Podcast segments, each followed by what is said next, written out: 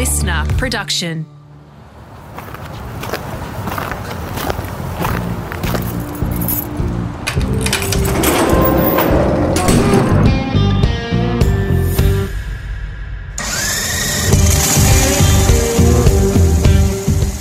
G'day, it's Rusty here, all set for part two of my podcast with Australian Motorsport Hall of Famer Jim Read.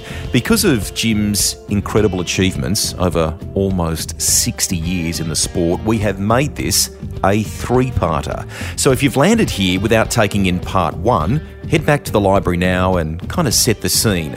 The beginnings of Jim's high octane, high horsepower life. There's stories of a young man who didn't enjoy school, that didn't hold him back. How getting into a trade in his teens saved him from being sent to the boys' home. Driving on the road as an 11 year old. And sage words from a cop that would steer him toward drag racing at places like Castlereagh and change his life forever. Plus, meeting Ian Kleeman, the close friendship they forged, and how his commercial nous and support would help Read become one of the most professional racers in the country. We begin this second instalment on the growing recognition of Read and his racing team in the Aussie sporting landscape. Is it urban myth or truth that people would see the Freddie Gibson touring car transporter. Back then they had the GTRs and then a little bit later the Commodores and they were Winfield liveries too. But quite often people would say, is that Jim Read's car in there? There's a bit of truth in that story, isn't there? That would happen from time to time. Yeah. We, we probably need to say a few things here that, that touring car racing, unlike what it is now in this country with supercars and so on, had gone through a massive lull. And really, you guys were the big ticket in town. Well, I can you? remember hmm.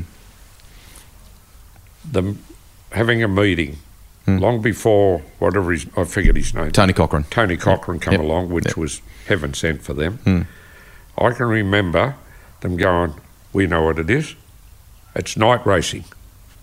But they forgot one thing: was the noise and the mm. big head of flames, and two cars doing it side by side that, that should have been doing things, doing things that they shouldn't have been doing. And it was a stadium sport. Everything happened right in front of you, didn't Yeah. it? So that's yeah. Quite a few of them had their head up their ass, Okay. you know. Mm-hmm. And thank Christ Cochrane come along, or they'd still be wandering around with their head up their ass. Mm-hmm. And they all need to go out one day and say thank you, thank you, thank you, because Mm. where they are today, if Cochrane hadn't stepped in then, Mm. they were doomed. One time, there, I get a call from Rothmans. Mm. Eh, Jim, we're having lunch down at this restaurant in Parramatta. Will you come down? I said, yeah, right. So down I go. There's four or five of the big bosses around. And they said, Jim, we're having a hell of a debate. What would you do? Hmm. They said, um, we're going to start the Winfield racing team. Mhm. We're going to include some people. Yeah. And they rattled off a few names and they said, now, understand something. Allan Moffat, I didn't like, Okay. but I talked to him. Mhm. I wasn't never rude to him. Mhm. I just thought he was a smart ass. Hmm. They said, Who would you have? And they rattled off Freddie Gibson, this one, and this one, and this one.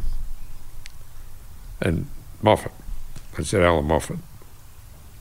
I thought you didn't get along with it. Doesn't matter who I get along with.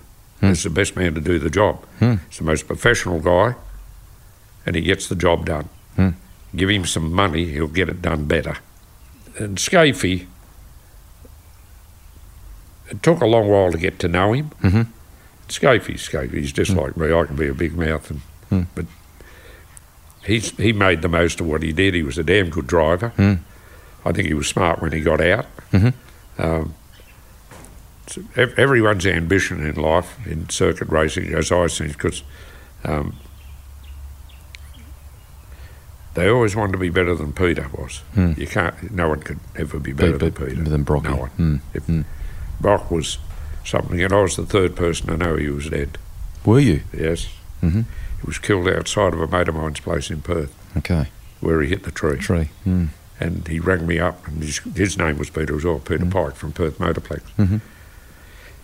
And we'd been talking the day or so before and I, about something or other, Peter and I, and he rang me back and he said, Jim, quick, quick, quick. He said, Is Peter Brock back in the country? I said, Yeah, Peter got back two days ago.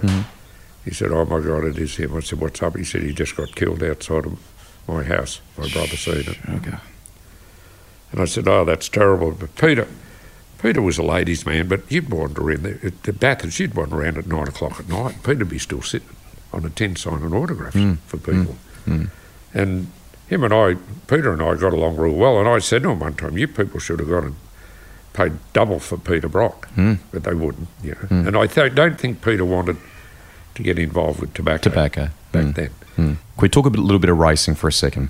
There are some milestone moments in your in your career, both here and and some stuff that you did internationally. I want to focus on a little bit of that. Firstly, breaking the seven second mark before we get to six, before we get to five.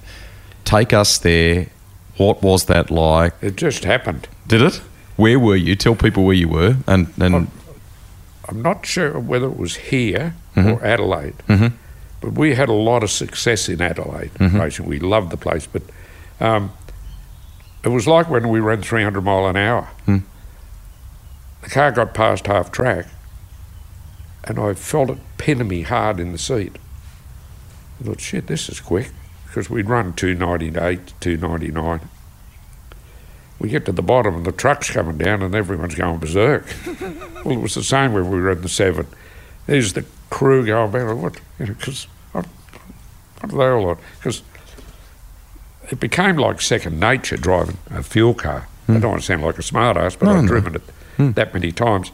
And I did an apprenticeship. Hmm. I grew with it. yeah, explain that. When you say you grew with just just, just learning. Well, when I first started driving a fuel car, if you ran eight seconds, wow, oh, you know, you were you were hauling ass. You know, that street cars do quicker than that now. Hmm. Guy went five ninety eight or something out there with a registered street car, and you you could always pick that it was going a little bit better. It wouldn't be wobbling around; it'd be going dead straight, and you think, gee, this is a pretty good run. And you know it was when the crew's coming down; they're all screaming, Screaming. like hmm. stupid kids on the back of the, the truck, and, and and that was the first seven. Then there was the first six, and then the first five, and you know it was just uh, To get to that though, Jim, to get to get the, the development, Yeah. the the work, the Yep. ingenuity, Yeah. it sounds like um, in time, in pure time, it's very little. The the the life that elapses in between, in in searching for that, the incredible work by the people, it's a massive deal, mate, isn't it? yeah, yes, it was. Um, every time you got in a fuel car, it it would coincide with the weather being right. When you'd think back later, for everything to click. Hmm. And there's a lot of things like last weekend we had a shocker. Hmm. Nothing worked, but it was the best weather to ever race in. We just didn't weren't ready for it. Mm-hmm. Well, back then, you didn't throw the rods out. You didn't bang the blower off. You, you you went up and down the racetrack, and I was always one for not wanting to go too much faster than the other bloke to make it too too hard for him to get there. You with me? Gotcha. Yeah. And Win win by the narrowest margin you Didn't needed. matter. Didn't matter. Just as long as you didn't matter won. as long as you got there 1st And um, my greatest rivals was the Victorians, Larry Okay. Ormsby and John Marr. Yeah. And I'd get to a race, and the race they were at before where I was, at, they'd run a little bit quicker. so I'd get to a race and I've got to step this up a little bit, see. Hmm. Well, we're at Castlereagh and it was approaching the first five. We'd we already run first seven seconds, first six seconds. Now we're, we're getting under six and a half seconds. And I was constantly running six threes, six fours. Larry and Marr would be running six fives, six sixes. we get to this meeting at Castlereagh, out they come, and they both go six one two or six two two something. Shoot a brick. Well, right at that very moment, Russell Jones was with Mike Kuhl in Sa- in um, Santa Ana, Uh huh. And Mike and I were good friends. So I said to Russell, said, how's it going? I said, those bloody Victorians just run quicker than me. And I can hear Kuhl in the background. Hey, Read. Hey, Read. Because every time I go, I go Kuhl and myself and, Yep. and, and half a dozen others would all fly to the races together. And it was like, it was just like a big day out. Hmm. Kuhl says, give me the phone, Russell. He said, Jim, what size idle check valve you got? I said, dash six. Mm, good. Right. He said, can you put a jet in the line? He said, get a so-and-so tap and just tap in the end. And he said, you haven't got a jet already in there? I said, no. He said, put a 50 thousandths jet in the end of the idle check valve. I says, yeah. What's that going to do? It's going to make you go faster, you fucking idiot. I said, righto, Mike. So back I go. Screw this idle. Screw, put this 50,000 jet in. Start the car up. It's getting a lot more volume. It's sounding better, more fuel. Uh-huh. Step on the throttle, this thing goes boom down the racetrack, 609. well, they've all, yeah, I can see them when I'm towing back to the pits. They're deflated, are they? especially John Murray.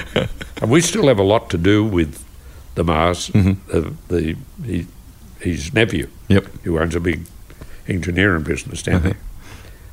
Here they are, just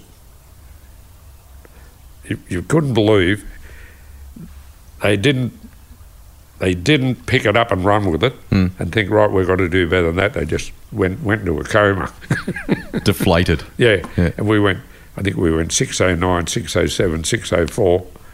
It was all just through screwing that one jet in, putting more volume into the car on the hit of the throttle. Wow. So we were over the moon. And naturally, then it wasn't that long after we ran the first five. Hmm. And um, that was with the good, bad, and ugly car. Yep. But Adelaide, we used to love going to Adelaide because the Victorians had come across to Adelaide.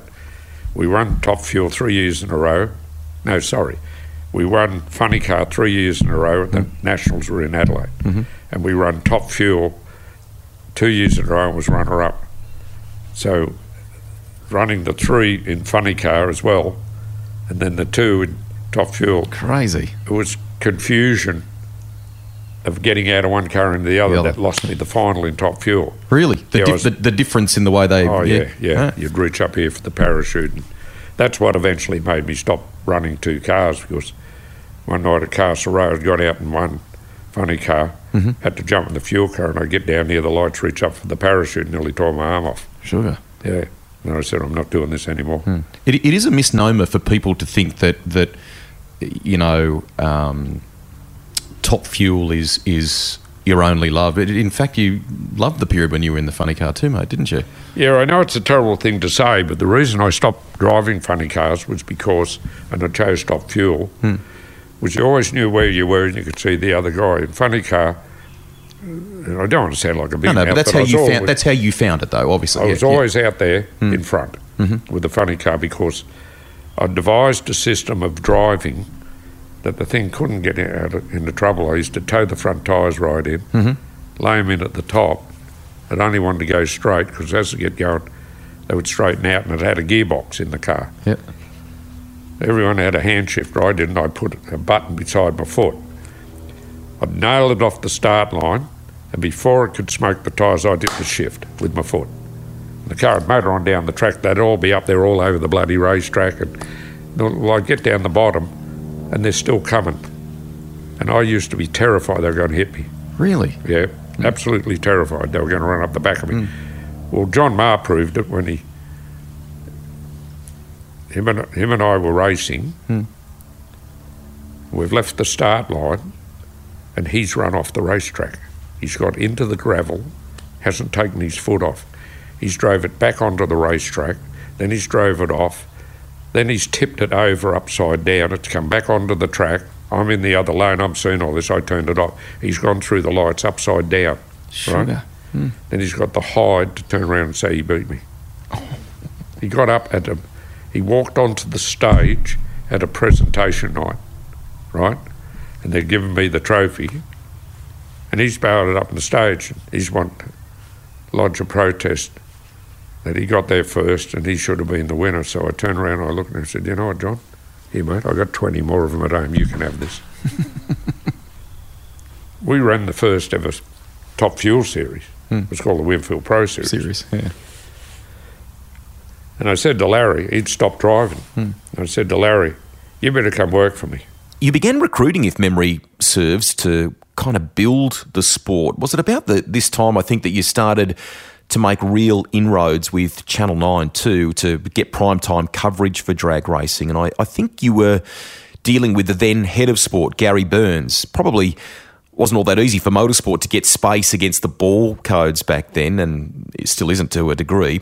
So uh, there was a bit of backwards and forwards to the network's Sport HQ on Sydney's lower North Shore, and you called on every kind of support or contacts you had.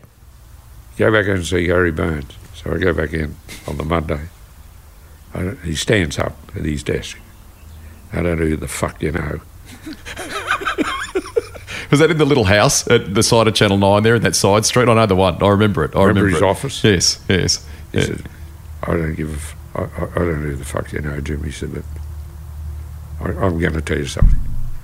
You're not going to get one minute of editing. I said, no, that's all right, Gary. I just want some prime time. And I want Daryl Eastlakes. Yeah. Daryl had already told me two, two or three weeks before, you haven't got open Hill, Jim. I said, we'll see. And, and I said, I'll go to Global. Mike, somebody was the guy up there. that- Mhm. And he was the one, I think, that helped. Nathan, I- Nathan get the job. Hmm. Nathan Prendergast. And Larry used to go there and do help do all of the editing. Mhm. Anyway, said, I said to Gary Burns, Gary, we need a top-notch director. Do you remember Mike Williamson? Yes. Yeah. Yep. He used to do Wimbledon. Hmm. And he, He gave he gave me a job. I worked on the bike GP one year at uh, at, at Eastern Creek on the support categories, and had he Mike. gave me hmm? in charge, Hmm. Daryl, Mhm. we had it made. mega. And we're all up here at Global. Come back a step. This is all you wanting to make this happen, mate. Is it to take drag racing to a Well, what To- happened? The all the managers of drag racing were offered the money from Winfield, Mhm. and because of Bob Jane being quit for life, Bob banned me from ever coming near Calder, and um, that that's another funny story. I said we got we got to do this right, and Daryl said you ain't got a hope in hell, Jim. No one will. I said we'll see, Daryl. So we got Daryl, and then we got Mike Williamson Mhm. Because I think they realised then somebody had said something to him. You better make sure this happens right. Mm-hmm. Well, Larry is a perfectionist. Larry Ormsby, mm-hmm. absolute perfectionist. So I, I, I said to Larry, "This has got to happen." So, he's, so all of a sudden, one day, I get a phone call. It's quit for life from Victoria. Mm-hmm. Come up, listen, Jim. Blah blah blah blah blah. We want to do this. Want to do that. I said, "You you want to do you?" I said, Well, I've been with Winfield forever, yeah, and I don't intend leaving them. How much money will it take? They said. and I turned around and I said, I said, Well, go on back to Victoria and call up someone else's ass. And I walked out. We're in the. Um, this big flash fucking hotel where he organised dinner and everything. in Sydney? Yeah, so. Yeah. Anyway, so off he goes, and then Bob Jane started on me. Don't you ever set foot in Calder? Don't you do this? Don't you do that? Cut a long story short, quit for life leaves him. He goes. The best drag race I've ever seen, ever been to, Hmm. was the 1995 Nationals at Calder Park. I rang Bob one day. He used to avoid me. He'd see me coming at Bathurst. He'd head off in another direction. I'd follow him. How you going, Bob? anyway, so I call him up. Who's this? Probably in my file, we've still got the letters he wrote. Ba- Barnaby, I'll run you off, I'll have you arrested. Don't ever set foot in here with your tobacco, filthy tobacco, see? So I ring him up. There you go, Bob, it's Jim Read from Sydney. Oh, oh, um, yeah, yeah uh, how, hi, Jim. What's happening? He said, Bob, I want to sponsor the Nationals. He said, what? I said, I want to sponsor the Nationals at Calder Park. I got 50 grand I got free television. I'll have helicopters. Daryl East Lakes. Right, uh, right, right. Well, I'll, I'll get Larry to come round and see you, and we'll get all this tidied up, eh? I said, when it comes to money, Bob, we're all prostitutes, aren't we? and that was probably one of my greatest victories. Yeah. And Bob and I and our good friends, we had over 50,000 people there. Amazing. We had two helicopters in the air. Would you believe Tom Hoover driving my second car won it? He, uh, he beat us earlier. Um, I, I don't know what happened. I just think that I was too involved with that event. Vent. Yeah. And I, I still today, if you climb upstairs in my office, uh, in my workshop, you'll see a pallet. It's got every inch of footage, From the Channel 9? everything, every inch of footage that was ever taken to the Winfield Pro Series. Plus, You need to save that, Jim. That needs to be digitised. no one wants it. No one wants it? No. I've got all the rules. I've got all of the rules of the footage of the shows, plus I've got every inch of footage ever made. And I believe I've got much another palette that's V8 Supercar stuff. Wow. It's all, all down there. S- someone should preserve that. If if it's preservable, they should do that. Ask Nathan. yeah. He'll tell you what Yeah. we got. Okay. He's uh, seen it. Okay. It's there. It's just, I can't do anything with it. I can sign my name, but I can't do any of The, that. the, the digitising. The thing that, that intrigues me here, I want to talk a little bit about America in a second, but but this is a a period of you. Again, I, I don't know how you did it from a time perspective, mate. I'm, you're obviously racing and there's family and business and whatever else, but you are going 10 tenths, 11 tenths, putting back into the sport as well. And, I- I and I mean, Daryl Eastlake, I I, uh, I still have the, the fondest memories of Yeah. him uh, letting me use his microphone when I was a junior commentator and things like that. I mean, just the perfect voice for what you were were doing and showcasing, wasn't he? Well, I knew that, see. We needed somebody at that time that if when he spoke, people turned their heads. Yeah, excitement, Mister Excitement. Daryl- Hmm. Daryl was just outstanding at hmm. doing that. Hmm. Um, and he, I remember him saying, "You'll never get it. You'll never. It'll never happen, Jim. It'll never." I hmm. said, "Yes, will. It'll happen. We'll make it happen." And we did. I, I never give up. I We've had a little a little pause here for a moment, so you can have a jelly bean, which is understandable. I can hear them shaking in the in the background, and that's because you're glucose boost, glucose. And that's because you're a diabetic, mate. Now there Yep. is a little bit of a story about how that was diagnosed. Is that right? Yeah, we um, straight after the crash hmm. at Willowbank, they said, "You're in no pain. What are you going to do?" I said, "I'm going home." Hmm. So Noel and I jump in the car. This is that night, mm-hmm. and it was before the freeway, long before there was in the nineties. So. And all of a sudden, the painkillers started to wear off. We're just getting close to Newcastle, and I was driving. Yeah. And I said to Noel,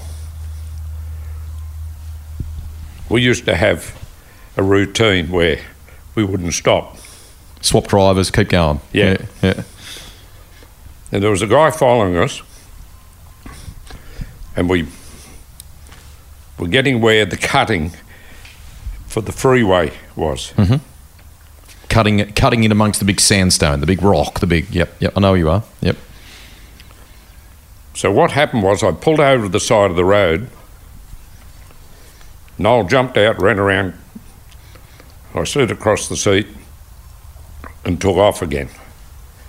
And just before we took off, this guy who was following us had gone by and vanished into the cutting.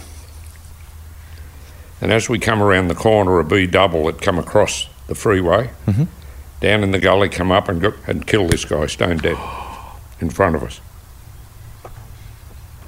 Mean, the Are shock so- of it all. Are you saying that could have been you guys if you hadn't stopped?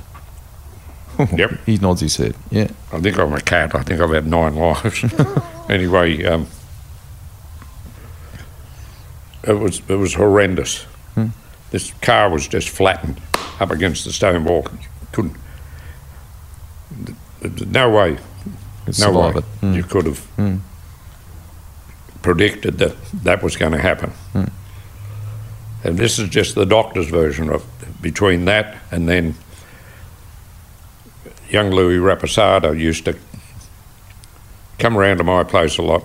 Louis begging me, Jim, Jim, go and tell Dad we'll go racing, we'll do this, we'll do that. See, so so after my crash had happened, of course, Louis and his father took me to the ambulance. Hmm. We go up to Willowbank, and Bruce and the boys all used to get together and help Louis. Mm-hmm. And we're, we, we're at Willowbank, and Louis is in the car, and he's had a problem. So they've shut it off, and everyone's hanging around waiting for Louis to hmm. get ready to do the run. And whatever it was, I think it was a minor oil leak, they fixed it up. Louis left the start line, gone straight out, and was just like in a big arc, come around, ploughed into the Armco railing. And Louis turns around to Sando and says, Come on, Sando, we've got to go pull another one out. Meaning after pulling me out to hmm. the wreck. And we get down there, and the ambulance guys are just not doing anything. And Bruce is sitting on the ground screaming at him, do something to help him, do something to help him, cradling him, cradling Louis on the ground. Bruce was. And they said, we've got to take him to the hospital. He, was already dead. Tore the main artery out of his heart. He was dead. Well, we get to the hospital, and Sando's just Beside himself. Mm. he's in a trance. And he's calling out Louis' name and calling out Louis' name. It was ter- absolutely terrible, it was. So they, I went over to the head woman at the hospital. I said, What can we do? She said, Nothing. Let him roam. Just let him walk. He's got to, Get it out of his system. he's got to get it out. if we try and restrain him, it'll be terrible to see. So, anyway, cut a long story short, it was sure enough, Louis was dead, and it hit us all pretty bad. And um,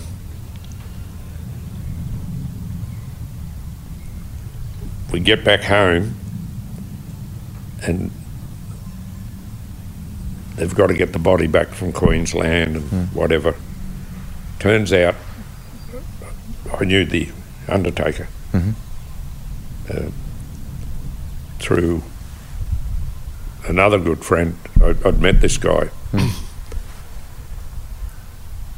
well, every morning I'd have to go up to Sando's place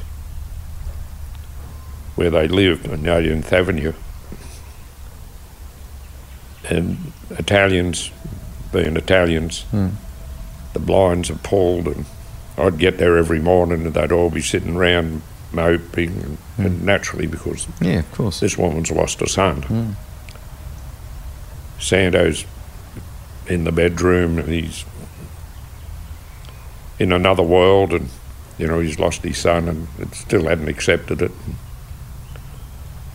Then one morning I get a phone call, Jim, Jim, Jim, get here in a hurry, get here in a hurry. Now, we've opted to hit the beep here, not because Jim swore. We hit the button mainly because you can gather what might have been happening or perhaps contemplated. If you or anyone you know or love is having a personal crisis or needs help, it is very important, please, that you talk to them or seek assistance from the good people at Lifeline or a similar service.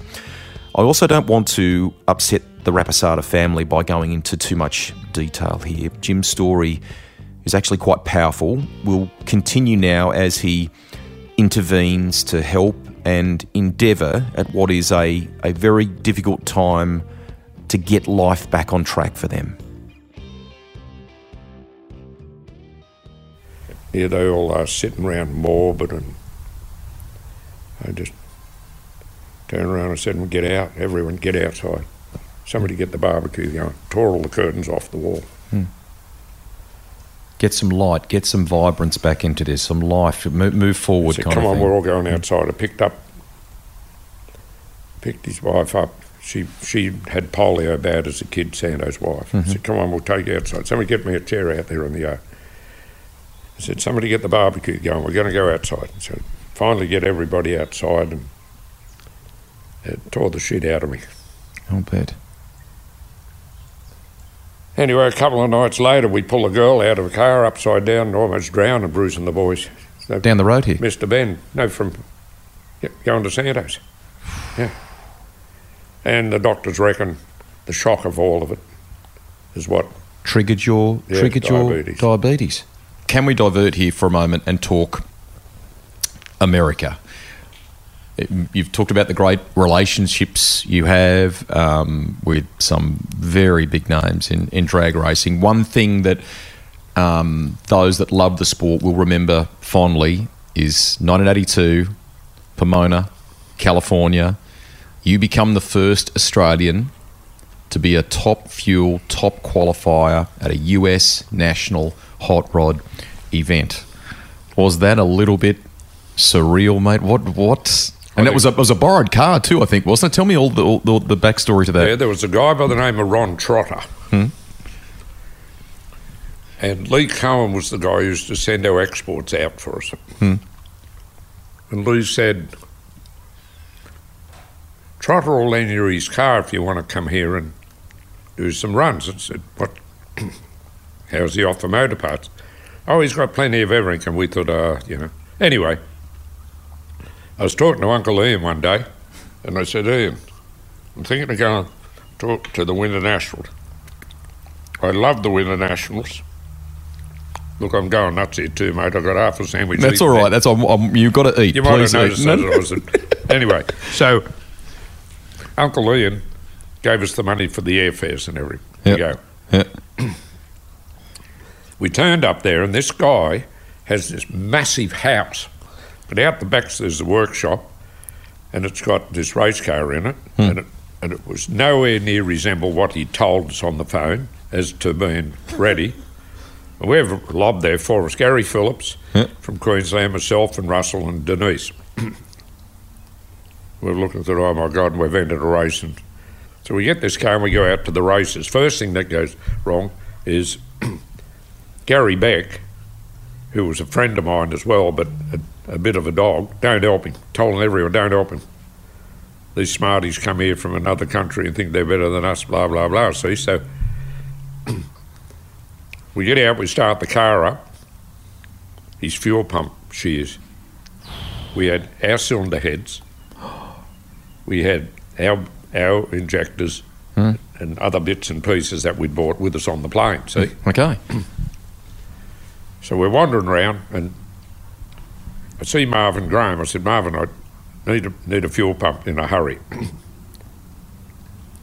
well, you know, Beck's been over here telling us, he says, that we shouldn't help these foreign bastards. Stuff, Beck. so he gives me a fuel pump. this is something you'll appreciate. Do you notice how the fuel cars have a lot of fuel coming out Yep. when they're running? Yep. But they'd never seen that in America before we got there. Wow. It was more by luck than judgment. We go, we've got to hurry, we've got to be in the staging lanes. We put this fuel pump on. Hey, Marvin, what size is this fuel pump? It's two sizes bigger than the one we had. Whew. Holy shit.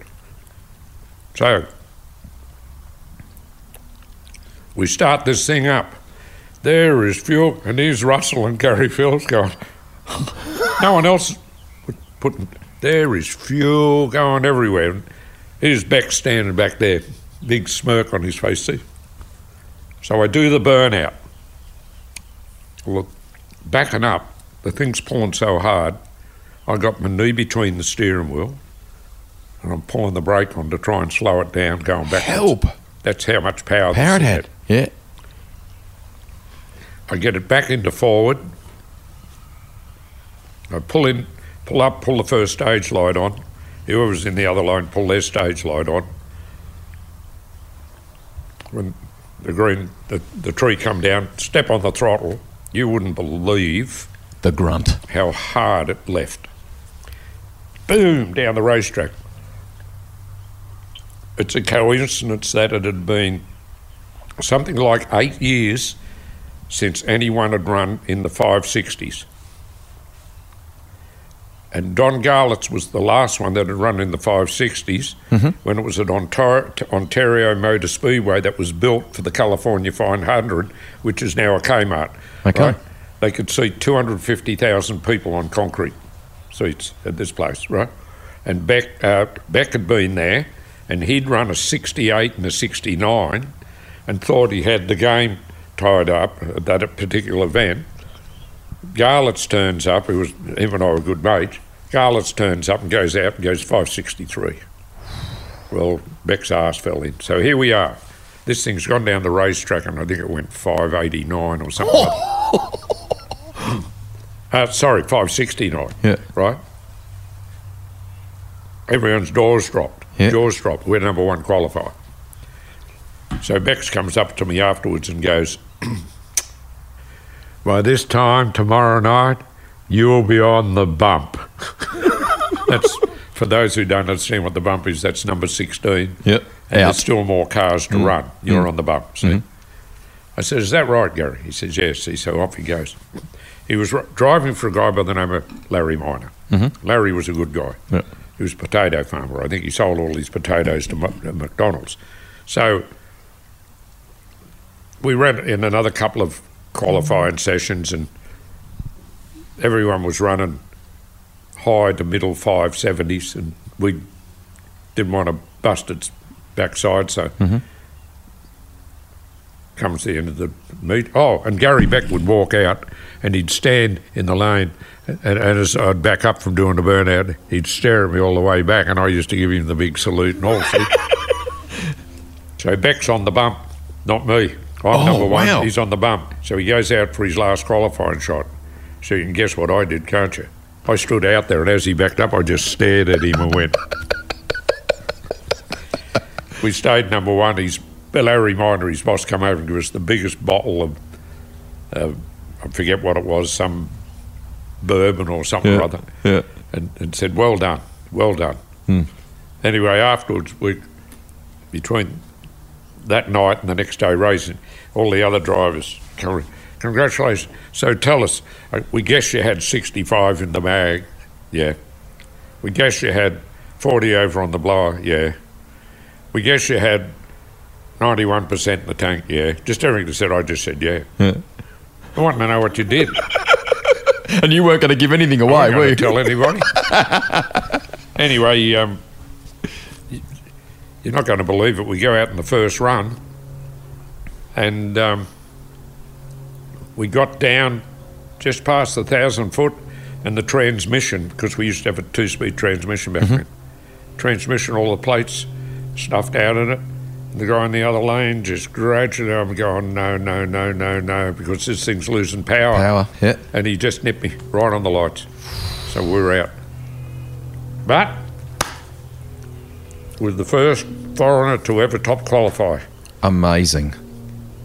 That whole scene for you, I mean, having come from uh, Castlereagh and, and you know, uh, that whole American scene must have been mind blowing, mate, was it? The, the Well, it was because Wally Parks was the founder of the NHRA, and he begged me to stay on for some more races. Mm-hmm.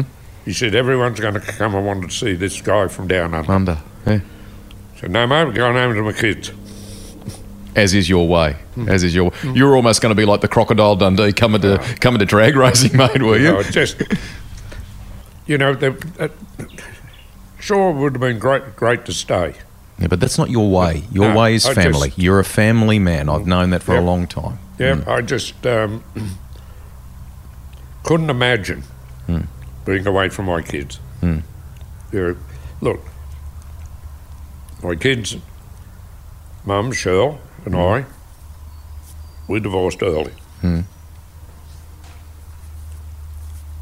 There was nothing whatsoever that ever came between.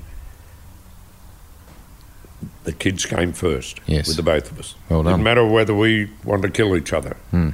Not in front of the kids, kind no, of thing. Yeah. Mm. no hmm. way. And, um, I can remember Cheryl used to go away on holidays. Anyway, one day she pulls up out the front. She got all the kids to go, and she was off to Brisbane. And We were in Greystanes, and she says, um, "Listen, the kids don't want to go. So what do they want to do? They want to stay here with you." I said, "Well, sure, don't ruin your holiday." She says, "I'm sure not going to ruin my holiday. Out." But you would have happily taken. You would have happily had them, Oh, of course, God, wouldn't yeah. you? Mm. Oh, we used to we used to pull tricks on us. Yeah. When we were racing in Adelaide one time. Bruce was only a young fella, probably I don't know where he was, thirteen or fourteen. I, I can't remember. Hmm. And we'd pre-planned it. There was this box we left outside the garage door. I ring Shirl up. We're in Adelaide. Cheryl, we left home and forgot something. Can you I booked Bruce an air ticket? Can you go around and get the box that's sitting outside the door, give it to Bruce and put take him to the plane? She said, Yeah, sure, no problem. There's nothing in the box. I think he threw it away. Yeah. Just wanted used to become the races. Oh yeah, like you you know, it's hard to accept he's sixty at the end of this month.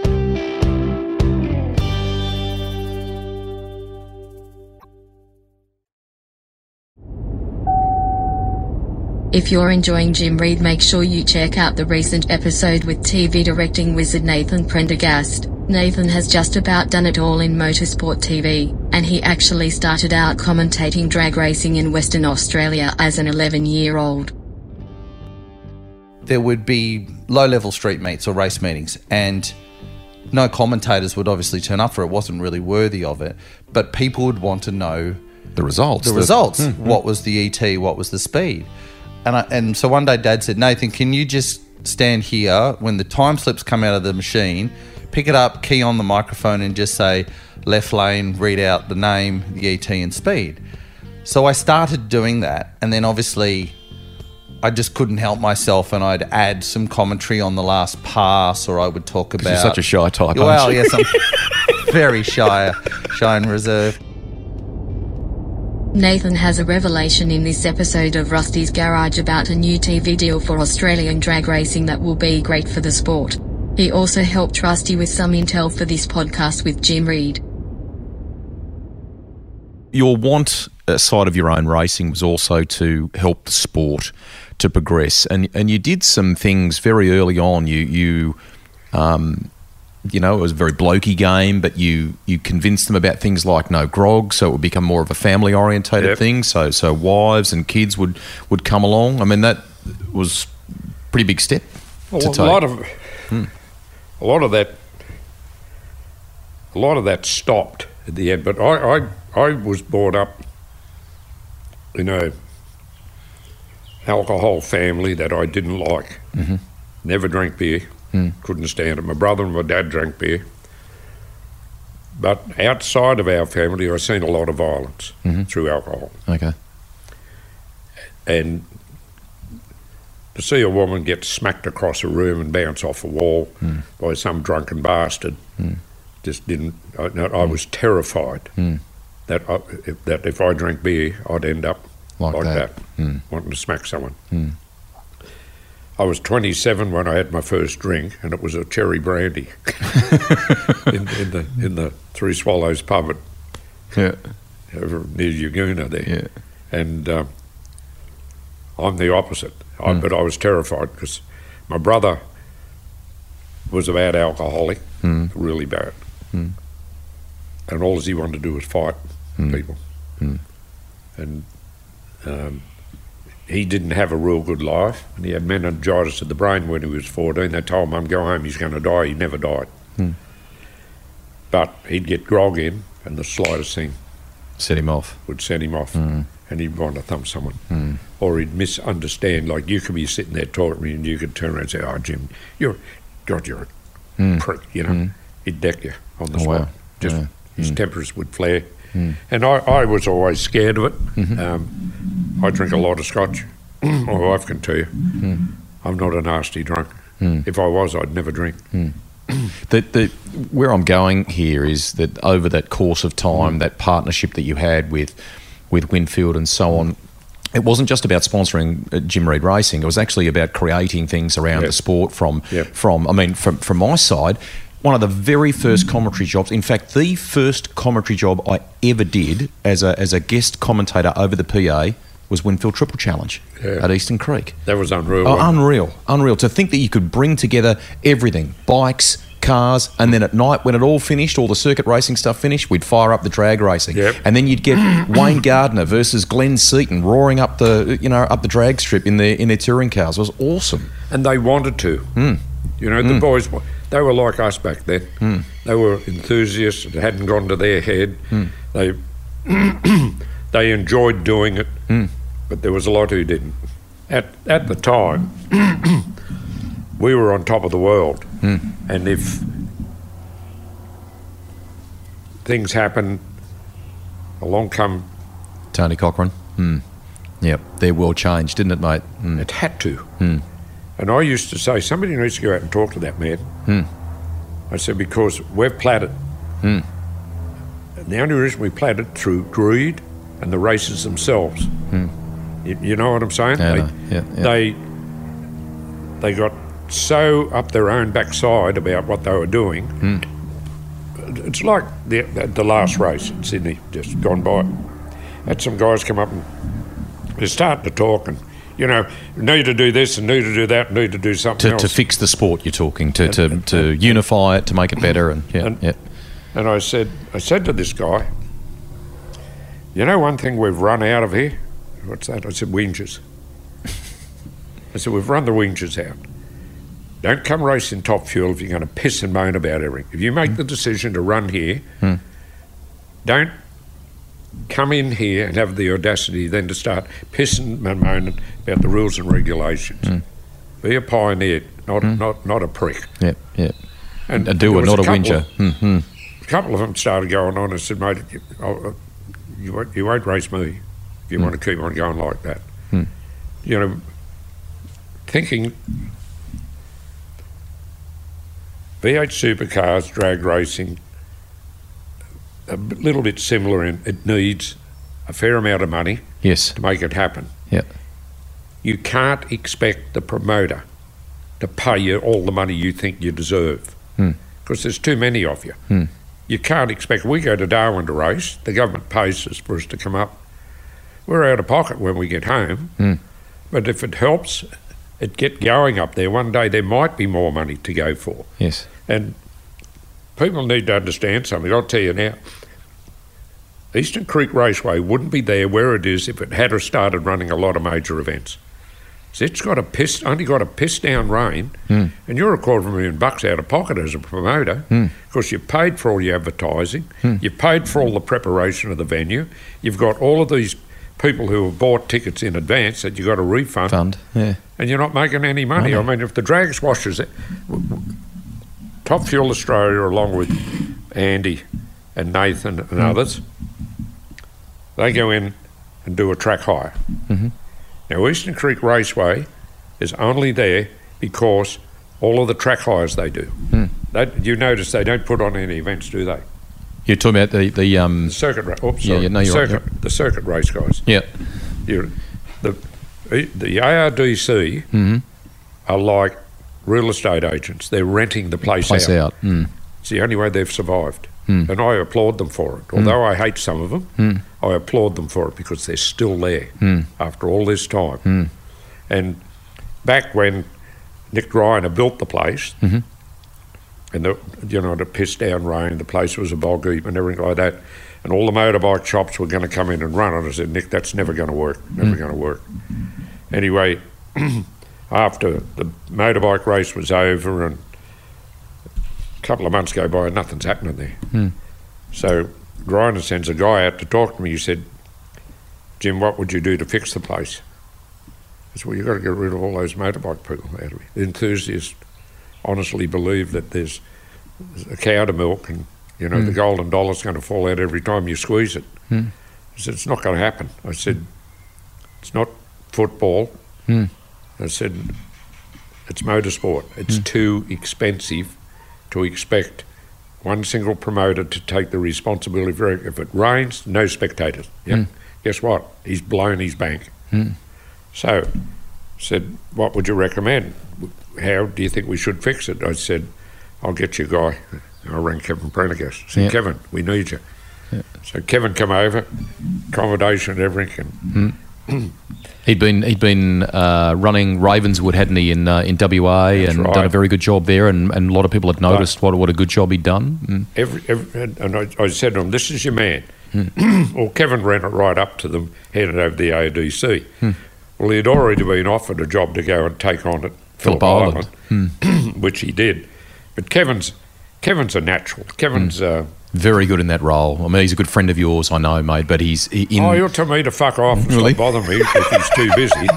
And him, him and I have a real good understanding. It's yes, Jim, yes, Kevin. okay. Kevin, what about this and this? Oh, fucking not now. Piss off. There's no better man to do the job. I wanted him to come and run Sydney this time. Yeah. And um, the, he, he, Kevin's too happy doing what he's doing. Doing. Mm. And, and he does it. Does it well. Mm. Yeah. And you can't drag him. There's not that much responsibility there for him. All he's got to do is do what he knows best, make it happen. That's the end of part two of my podcast with Andra Drag Racing Hall of Famer Jim Read. But the good news is we are not done yet. It is a beautiful afternoon here. Jim is enjoying the conversation, and there's still a bit more ground to cover. So there is a third installment of this podcast, something we don't often do. It's all loaded up and ready for you to enjoy right now. Remember, with a life this full, we just won't get to every story in Jim's incredible career. Good excuse to sit down for another yarn, perhaps, with him in the years ahead. Part 3 covers the exciting new chapter in Australian drag racing that was announced on the day we recorded. The car that he had perhaps the greatest attachment to, and navigating the politics to ensure Sydney had a purpose built drag racing venue for generations to come.